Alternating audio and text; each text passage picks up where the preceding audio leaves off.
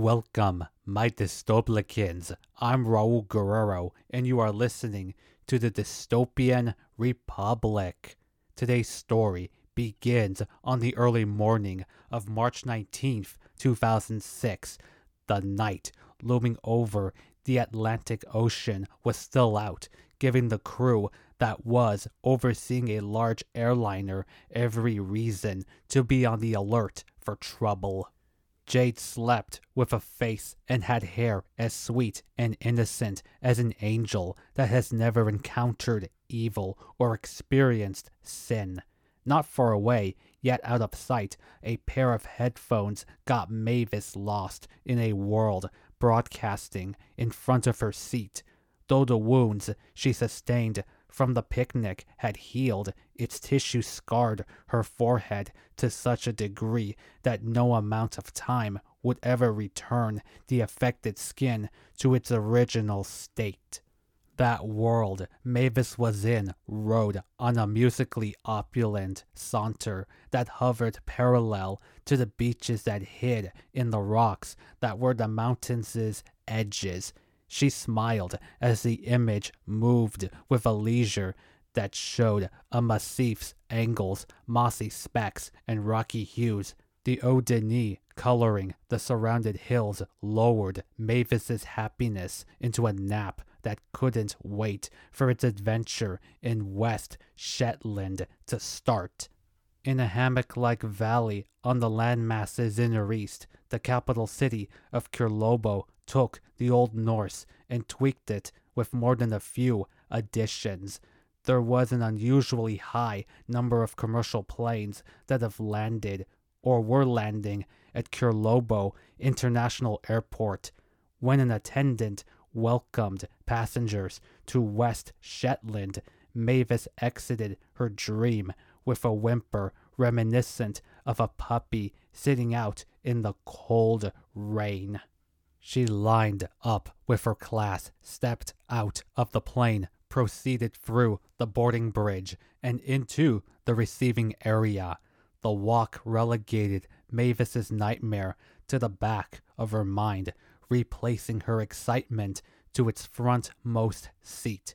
Playing a board game with three of her classmates, their fun was interrupted by breaking news that then President Joby Sr. was taken to the hospital after suffering a heart attack. A medical director elaborated that an emergency call came in from the presidential chateau at 10:38 p.m. local time detailing that Bromelia's head of state was having severe chest pains and trouble breathing. He reported that when EMTs arrived, they found Joby semi conscious on the floor of the Circle office. The director said that the president was undergoing emergency care as he spoke and had nothing more to say. His comments failed to relax the shock most viewers were in, including the school faculty in the lounge. Many of them were hoping that Joby would pull through fearing the power his vice president would assume if he didn't. Mavis continued her apologetic quest for the home space, but a boy's crying over his stitches took her back to when Crystal ran her nails across her forehead. Lydia and Nigella weren't much better, having learned of the news about Joby from their teacher just prior to their flight's arrival. Entering the lounge and seeing Mavis cry, they looked left and saw Jade, then saw Josefa and Crystal to their right. That moment was the first time all six girls had been in one place since the picnic over three years ago. Mavis's sorrow pinkened into a sweltering ire, which Crystal responded to with a stern remorselessness that desired to perform a second multi-prong slash across. Their charges for one another collided and snuck in a handful of hits, pushes, and pulls before Lydia, Nigella, Jade, and Josefa heaved them apart. Moderating her want, Crystal ran back with her hands up, showing that she wasn't interested in any further fighting. Mavis wildly shouted for Lydia and Nigella to let her go so that she could make her slasher suffer the pain she endured. Crystal made sure it was known that she regretted nothing and would do it again, prompting Jade to plead with her to stop talking and Josefa to tell her to keep the words coming. The teachers quelled the conflict by ordering their students to line up, threatening to send home anyone who didn't obey at a run. Nigella watched as Mavis quietly and tightly hugged Lydia, crying onto her long sleeved soccer jersey. Josefa and Crystal subtly high fived, shoulder hugged, and kissed cheeks triumphantly. Jade looked at the other five with a shaky frown that was worried about what would happen next. The trip itself was split into two groups the elementary school cohort that the six girls were a part of, and the junior high one that included Lucia, Calista, and Amelia. Those three saw the whole thing play out, having their eyes and thoughts set on Crystal. The heart of the trip was a camping spot not far from where West Shetland's mountains end and where its hills begin. That ground's massive circle of water at its center was the telltale quality that the cohorts had arrived in Amicitia Lake, dressed in greens that showed off her body. Ramona welcomed her students to outdoor education. She was the principal of the Bromelian Federal Academy, a magnet school that catered to the children of current and former politicians. Established by Joby in January 2005, it was his way of thanking Rounds the First for conceding after their 2004 election battle was decided in a 3 1 vote by the Bahia del Mercado Supreme Court. Both presidents aspired to create an education track that could compete directly with the Ivy League. Winning the 1972 Miss Bromelia beauty pageant, Ramona used her winnings to pay her way through college and graduate school. She met, fell in love with, and married Xander Sr. in the fall of 1977, relying on his connections to fast track her career in education. Prior to the academy, Ramona was the principal of West Hills Middle School for eight years. She worked for the Yellow Cross's education front from January 1985 to October 1995. Hard work that Gregorio Jr.'s fall and Bromelia's redemocratization nearly ruined. Ramona proposed that the trip begin with a tour of the campground, manifesting in numerous hikes occurring at once but in different directions. Splitting the cohorts off into small groups, she put the six girls together with the older trio and had Xander Jr. supervise them, having confidence that his intolerance for BS would keep them in line. Ramona's son volunteered to be a counselor as a way to fulfill his community service requirement for his college's fraternity. Although Jade found Xander to be very cold, she was at ease, knowing that he won't let Mavis or Crystal try anything. Hearing him address Ramona as his mom, Crystal's suspicion went from negligible to considerable. Xander's voice may not have been the deepest, but its unfeeling wave tickled Lydia in the jealous cheeks like a bird's feather. He asked if anyone needed to use the bathroom, getting Lucia, Calista, and Amelia to answer with an immediate pee pee dancing yes. Told by Xander to make their break efficient, the trio assured him that they will, walking with purpose and urgency. Once in the girls' room, Lucia looked out and around for rubberneckers, locking the door after seeing none. Calista pulled open a diaper changing station and plopped her purse onto it as Amelia did her business in the stall. Jade thought nothing of the bathroom break, and neither did Crystal as Xander Lydia, Mavis, and Nigella were the targets of her suspicion.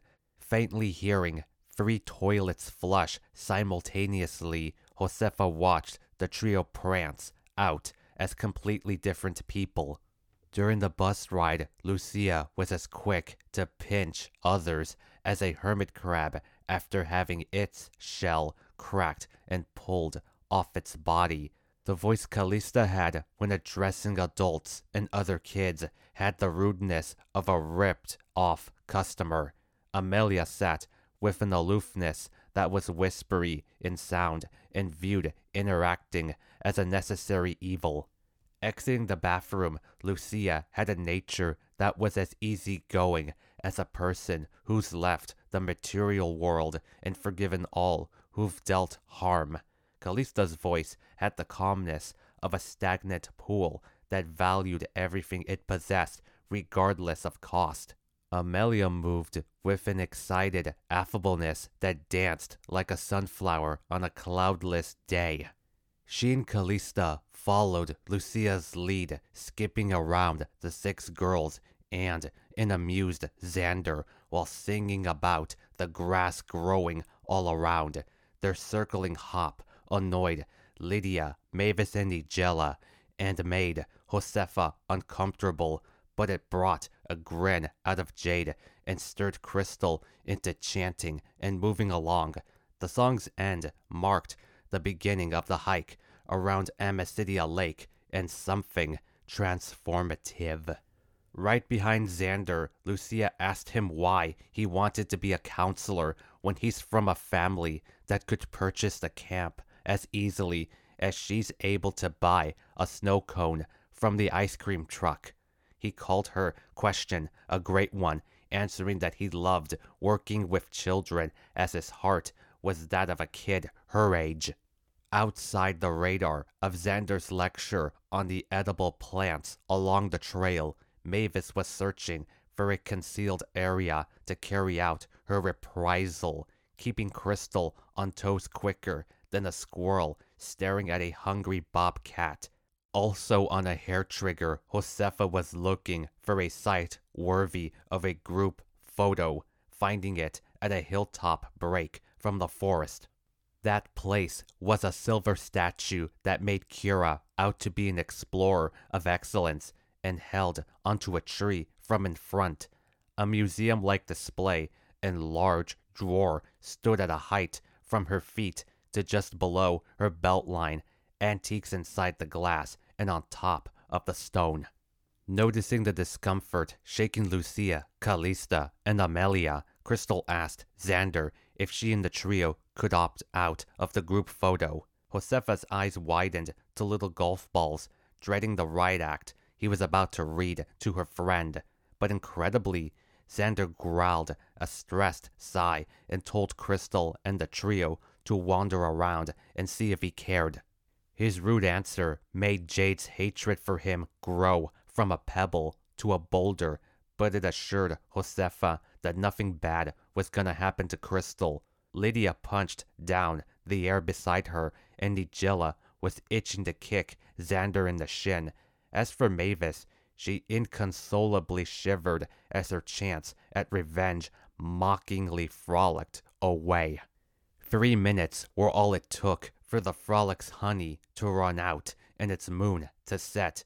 Now roaming at a placid ramble, Lucia asked Crystal what her beef was with Mavis.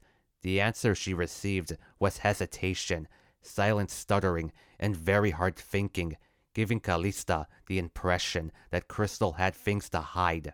Although Amelia didn't have her friend's suspicion, she was a tad flustered over the delay to answer a question she'd answer forthwith. Pressed by Lucia, Crystal answered that Mavis and her two friends have been making her life a living hell for years, wiping Calista's conjecture away and erasing Amelia's every wonder. Back at the landmark, Xander flashed a photo of himself, Jade, Josefa, Lydia, Mavis, and Nigella striking prideful poses with its statue, display, and drawer. he reminded them that tradition dictated that all who touch the site must identify themselves, the menage they're a part of, its wealth, power, and status, or lack thereof.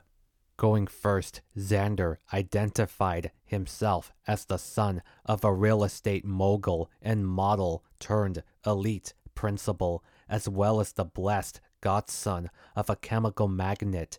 Jade told the statue that she was a daughter of Federal Assemblyman Roosevelt Sr., irritating Lydia into staring her down and calling herself the only child of then Vice President Romulo. Mavis, Nigella, and Josefa were about to join in on the identifying when Xander received a call from one of the emergency phones. Shocked to hear Lucia in a distraught way on the other line, he raised his voice to get her to slow down and compose herself. She quiveringly told him that Crystal had run off on her own and never returned. Xander asked Lucia if her parents ever taught her not to wander into places she's unfamiliar with. That scared Amelia into telling him that her parents will beat her if he gets her in trouble.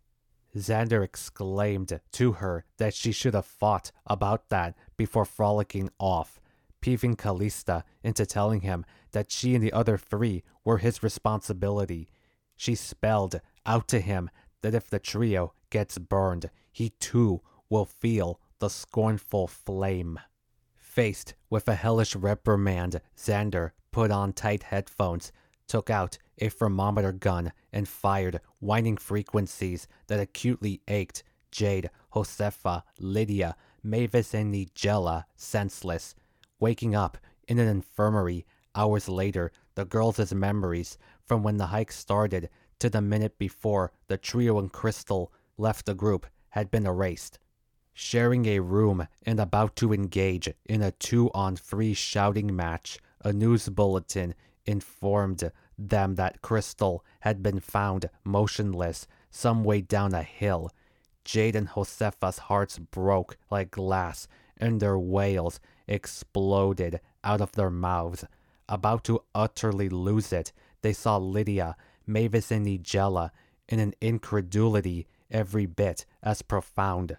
Yelling her voice away, Jade asked her rivals if Crystal dying was their goal all along, accusing them of setting her friend up to be attacked. Lydia shouted that as much as she hated Crystal, she would have never ever go so far as to hurt her so heinously. Witnessing Nigella agree, Josefa knew Mavis was the one who really wanted revenge, telling her to eat up the catharsis while it was hot. Jade told Lydia and her lackeys that the truth would come out if it hadn't already. Josefa wished her rivals the best of luck, pointing to the cuffs, keeping them in their beds. When the five were clear to go, Jade and Roosevelt embraced, while Josefa and an obviously intoxicated Aleja had an almost unheard of moment of closeness. Escorted by nurses, Lydia, Mavis, and Nigella staggered out like small children walking into a freezer after taking a cold shower.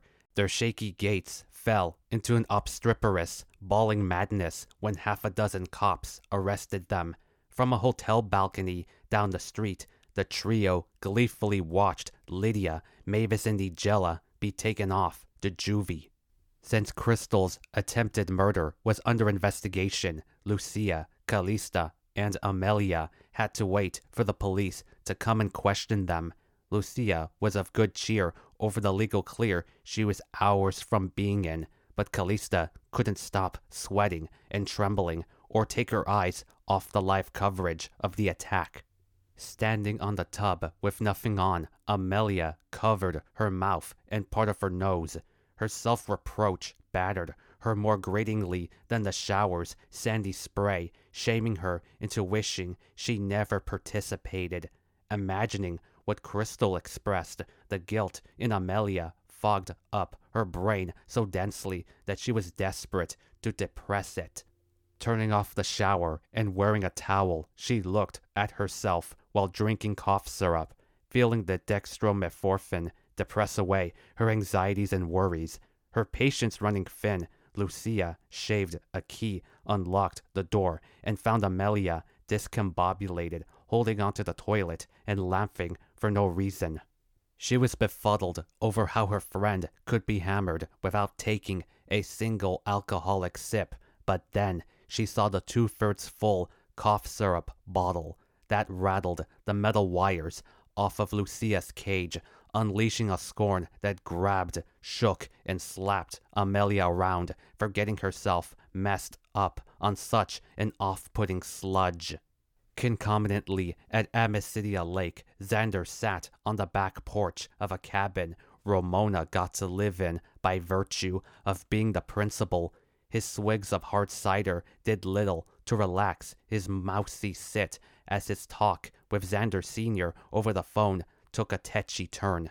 Xander Jr. asked his father if he realized that he just threw three of their own under the bus.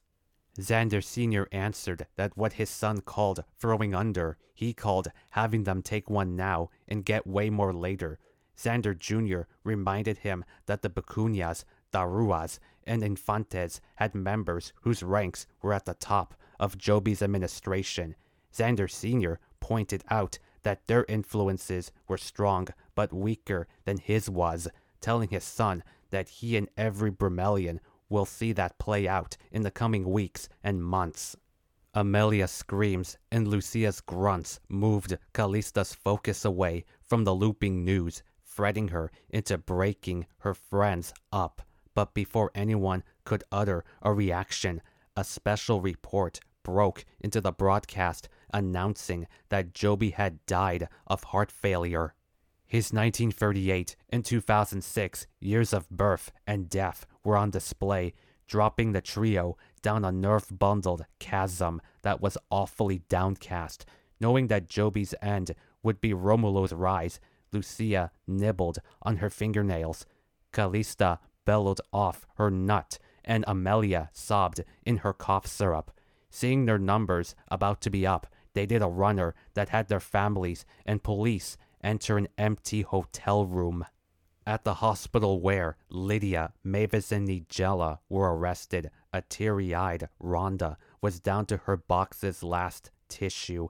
Watching a mangled Crystal fight to live, she vowed to make her attackers pay, and no outcome would change that. Rhonda found some strength in Joby's passing, viewing the demise of Grimsby Sr.'s godson as well deserved. But for all the brawn her spine garnered, she knew it would all be put to use now that Romulo was Bromelia's pinnacle mover and shaker. Rhonda expected very little justice for her daughter when Joby was alive, but now she's ready to receive none whatsoever. About to call Crystal as good as dead, she felt dozens of pounds fall off her rib cage when her daughter opened her eyes with her awareness and cognition intact. They had an overlong moment that lathered their hearts in a syrup thicker than car sludge. Rhonda asked Crystal what happened to her and who was at fault, resulting in her daughter answering with a story that took a touchy situation nuclear. Lucia helped Callista and Amelia get halfway across an instance of West Shetland's hilly grass spilling over to its mountainous rocks. She felt her friends go partly limp, kneeling to catch her breath while helping them get theirs back. Lucia sensed the anxiety and apprehension panting out of Callista and Amelia, respectively. She told her friends that everything will be okay and that what they did was no big deal. Callista and Amelia harshly snapped out of their doldrums, giving their friend the most scorned looks she had ever seen. Lucia froze like she had stumbled upon a pair of soul hungry ghosts coming down with an urge to evacuate her bowels and bladder. Slapping her mouth's taste away, Amelia said that the attack on Crystal was entirely her idea and a deed she wouldn't have thought of committing. Callista asked sweet, benevolent little Lucia where her smile and pride had gone, answering that it went the way that they'll go from Mia, Sonia, and Nova's lives. She accused her of ensuring the decline and fall of Thick's bloodlines, asking her what they stood to gain from a revenge Mavis didn't even want. Amelia yelled that Lucia deserved to be the one beaten and cut into a coma and not Crystal. Callista couldn't sympathize with her more, seeing a red that was approximately across from violet. Popping a cranial spring, Lucia gripped Callista and Amelia by their napes, cramming their bones, cartilage, veins, and nerves into a space the size of half a hockey puck. She told them that what she was gonna say would only be said once, making their eyeballs, brains, and jaws feel like they were being pushed out. Lucia told Callista and Amelia that it was their duty as her friends to stand by her as strongly as she had their backs. She pressed their faces into the muddy grass and called them vile filth who deserve to feel Crystal's suffering. Lucia said that Callista and Amelia were wrong to think that their Buenafe and Fragoso surnames gave them a license to act as they please or associate with whoever they wanted. She yelled about her ability to fare well without her friends' help and how they would be dead or confined if she ever left their lives. The power Lucia had over Callista and Amelia was the same control her parents had over their mothers and fathers. They saw that dynamic play out at work, home, in public, photos, audio tapes, and on video. Lucia identified herself as the captain and designated Callista and Amelia as her boat's machinery and structure. She likens the mastery she gains over her friends to a prized possession whose owner did everything conceivable to protect at all costs.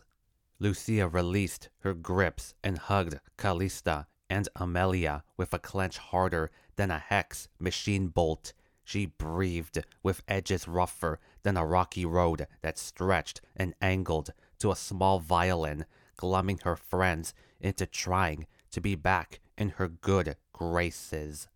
Lucia reacted to that try by rubbing the mud off Callista and Amelia's faces with wet wipes, absorbing the mud, drying their faces within seconds, and overwhelming their sinuses with a strong linen scent that smoothed out their rough pains and sharp chagrin.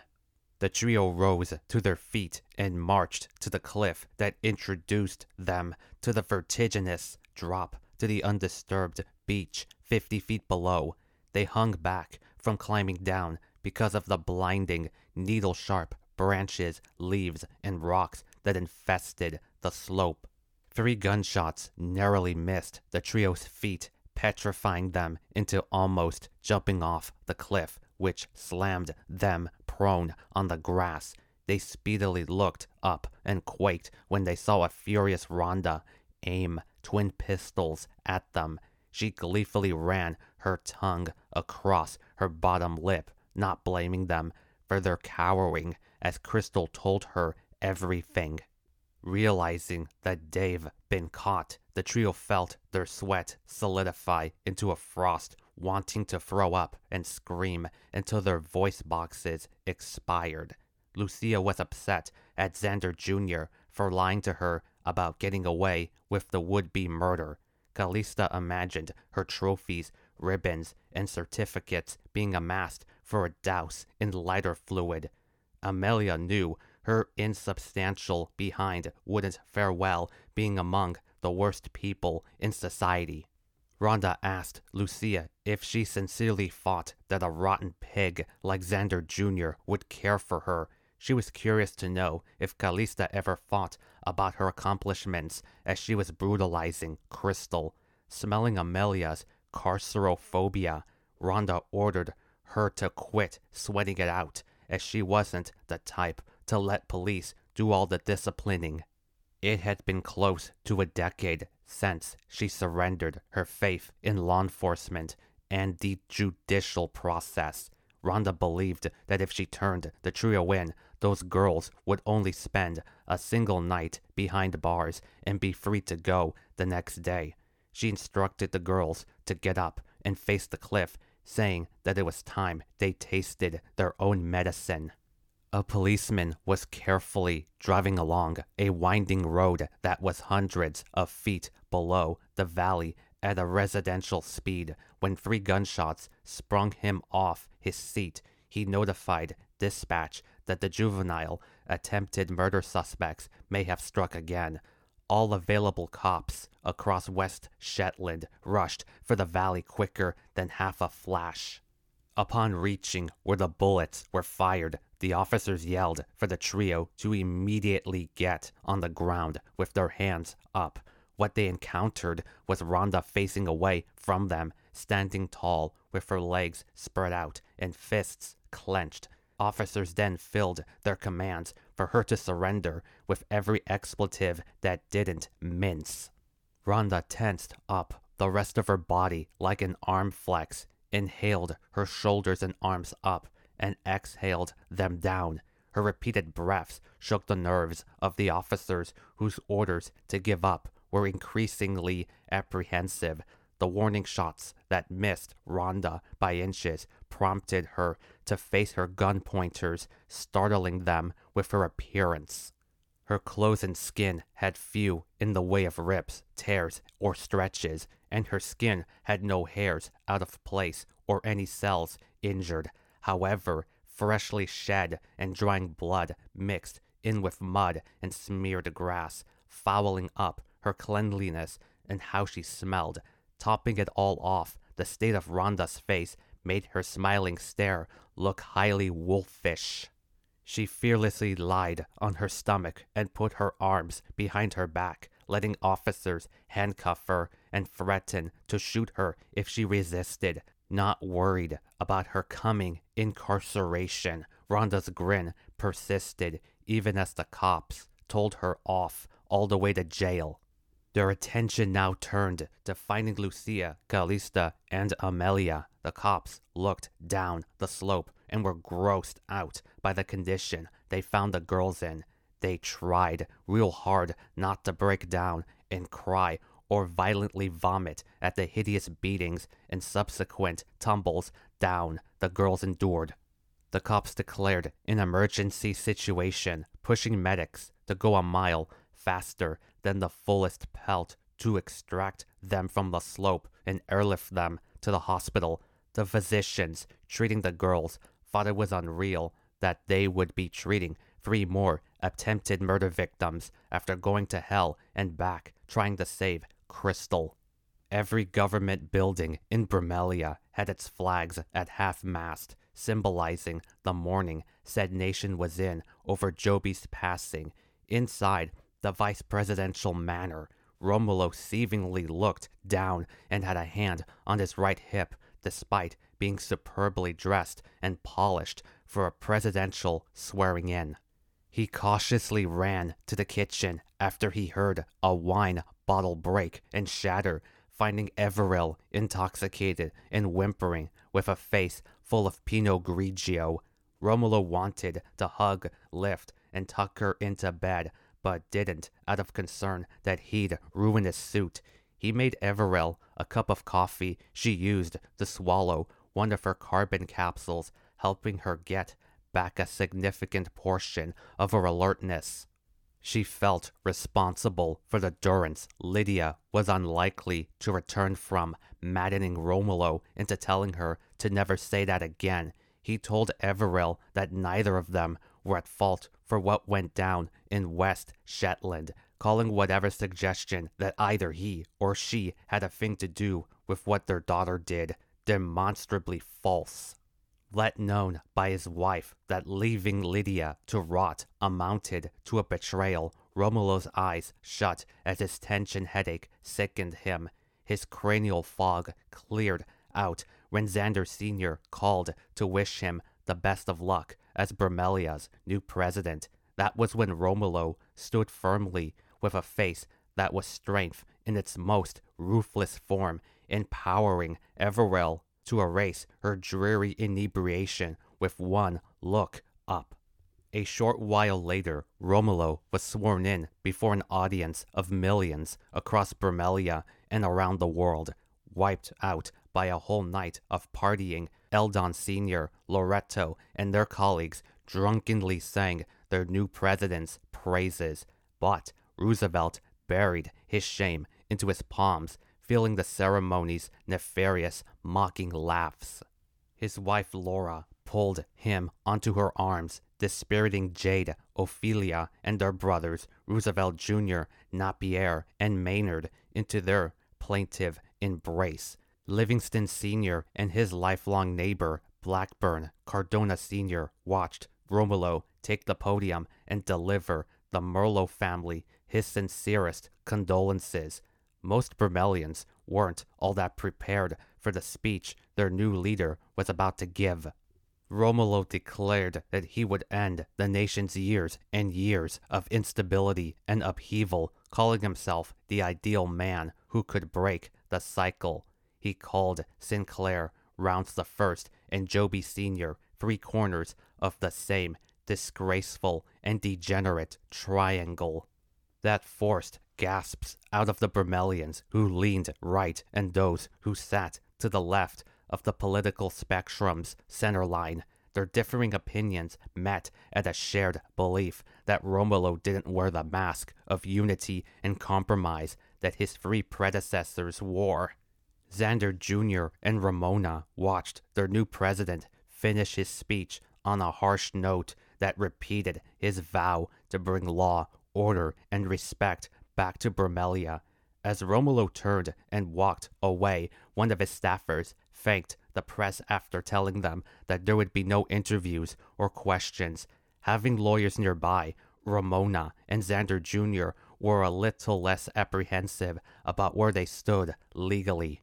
Mere hours passed before Romulo's first situation as president would come about the attempted murder of Crystal, the arrests of Lydia, Mavis, and Nigella, Lucia, Callista, and Amelia being identified as the attackers, Rhonda's attempts to murder said assailants, and the charges that Xander Jr. knew he'd face. And as fate would have it, that messy tangle would have defining implications for the presidency that was to follow.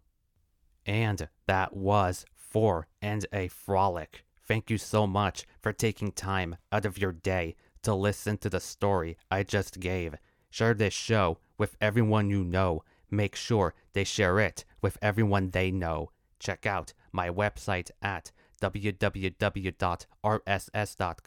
slash podcasts slash the dystopian republic. Send me your respectful questions and constructive feedback at Raul Guerrero Jr. 95 at gmail.com.